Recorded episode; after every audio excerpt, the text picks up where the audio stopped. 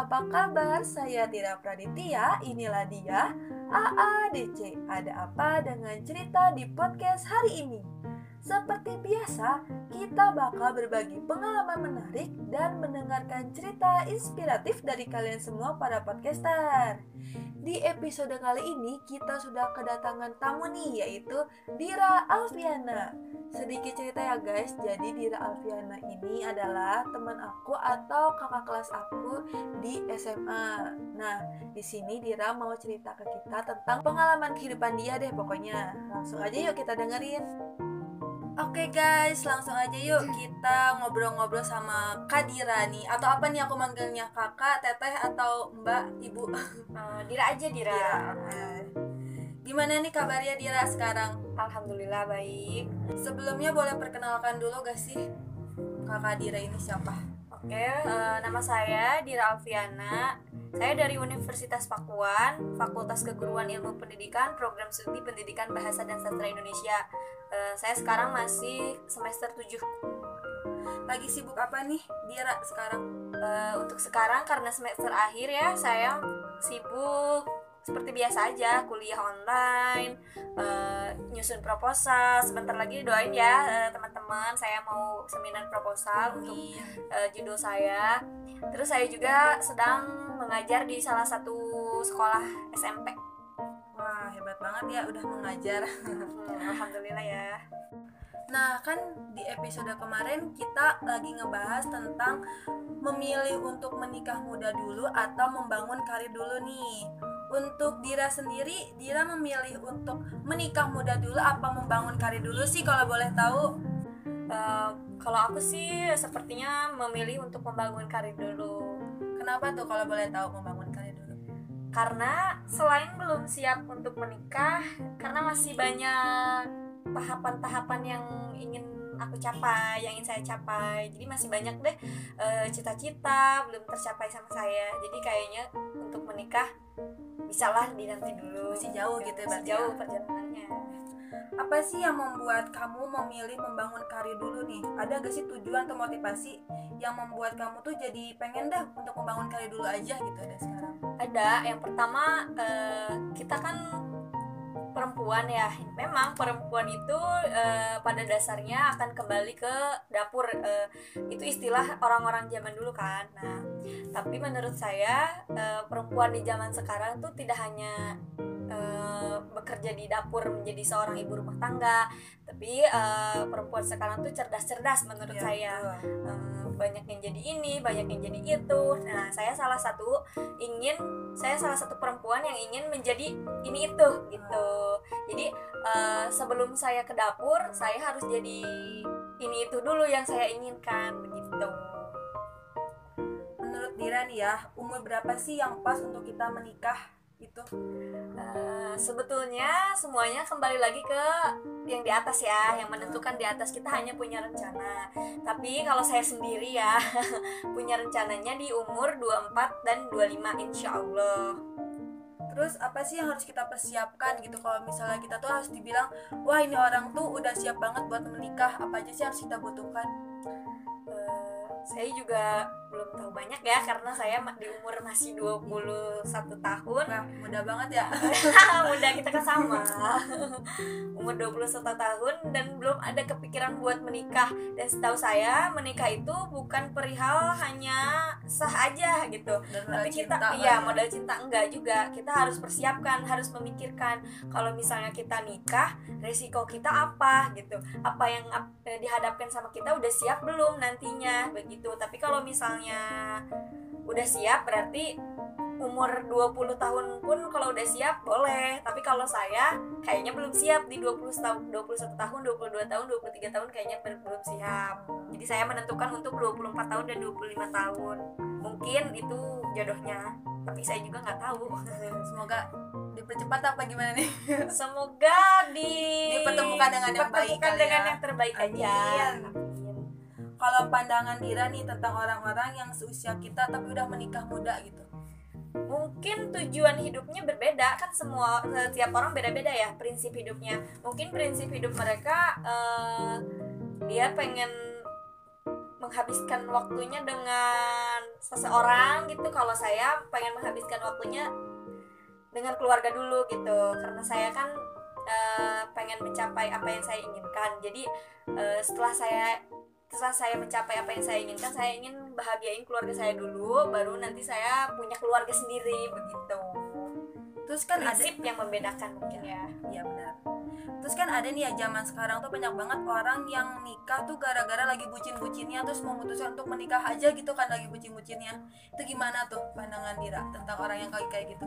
Mungkin itu sebetulnya hanya terbawa suasana ya karena nafsu mereka ya. iya nafsu nafsu mungkin suasana mereka lagi indah-indahnya mungkin nggak mikirin yang sulit-sulitnya jadi mereka memutuskan untuk menikah di waktu itu juga gitu. Prinsipnya balik lagi ke prinsipnya sendiri-sendiri. Karena kalau menikah juga kita harus sudah bisa mengontrol emosional kita iya, sendiri juga. betul betul. Kita nggak bisa asal nikah aja gitu. Betul banget. Nah tadi kan Dira udah bilang ya sebelumnya katanya Dira itu lagi sibuk mengajar. Kenapa sih memilih untuk menjadi guru gitu? Uh, itu cita-cita saya dari TK jadi dari TK saya umur 5 tahun udah udah mempunyai cita-cita menjadi guru. Nggak tahu kenapa uh, dari TK sampai saya SMA lulus SMA pun saya tetap cita-cita saya ingin menjadi guru. Padahal saya tahu guru itu bagaimana perjalanannya gimana uh, itunya gimana. Tapi saya memikirkan untuk menjadi guru karena saya ingin ingin membantu anak-anak yang kurang pendidikan. Terutama saya kan orang pedesaan ya gitu. Di desa ini sangat banyak sekali minim sekali uh, pendidikan. Pendidikan jadi tidak mementingkan pendidikan gitu. Bahkan yang kuliah saja jangan kan kuliah yang meneruskan ke sekolah menengah atas saja sedikit gitu.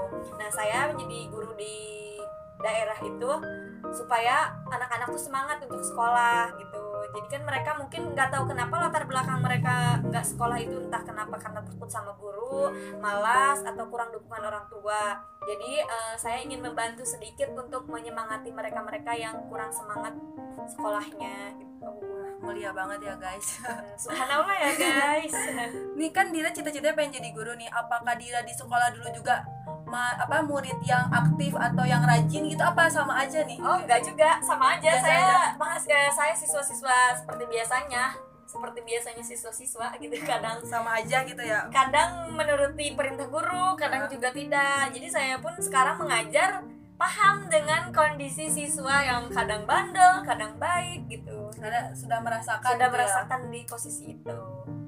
Ada nggak sih hal yang berkesan gitu selama jadi guru sekarang ada banyak uh, banget kayaknya ya. banyak banyak sih. Apa sih boleh cerita gak uh, positif apa negatif nih? Boleh deh dari positifnya dulu ya. Positifnya kalau menjadi guru itu kita disegani. Disegani uh, terutama di daerah saya ya.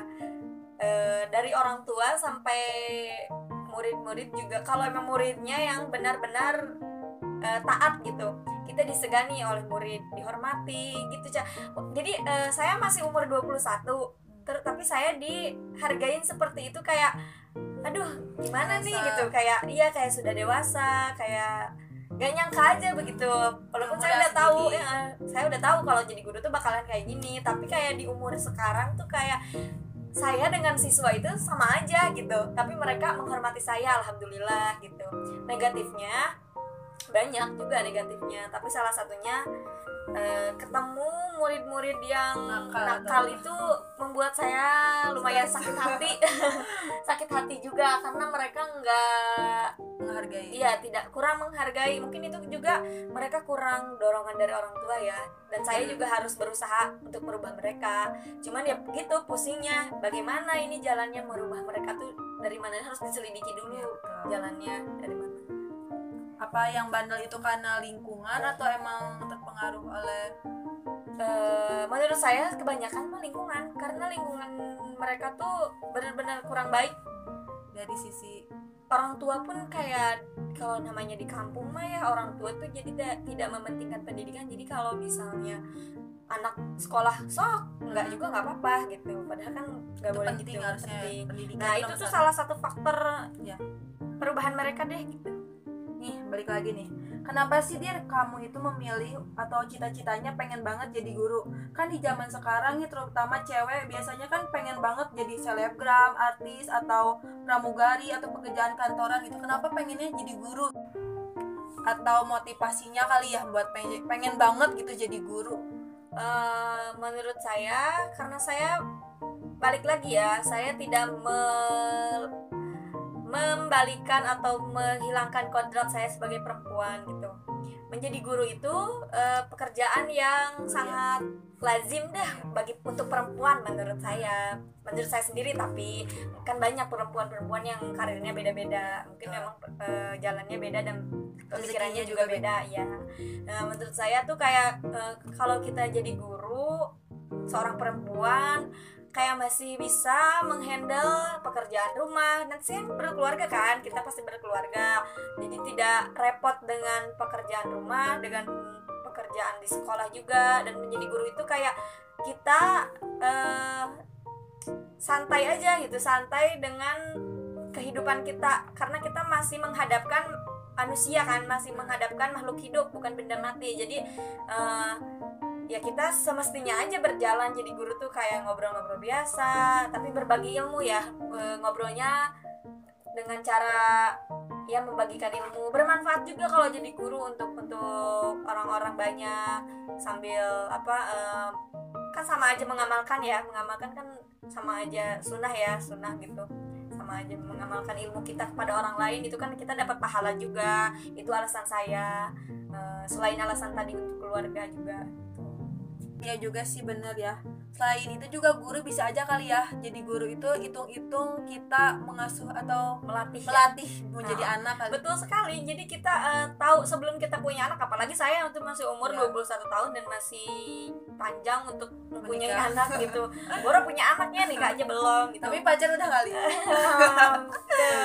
rahasia dapur Iya, jadi uh, kita bisa melihat karakter anak berbagai karakter anak gitu. Ada yang bandel karena ini ada yang baik karena ini ada juga bahkan saya di sekolah itu menemukan anak yang memang kondisinya kondisi kondisi kemampuannya itu emang beda-beda gitu.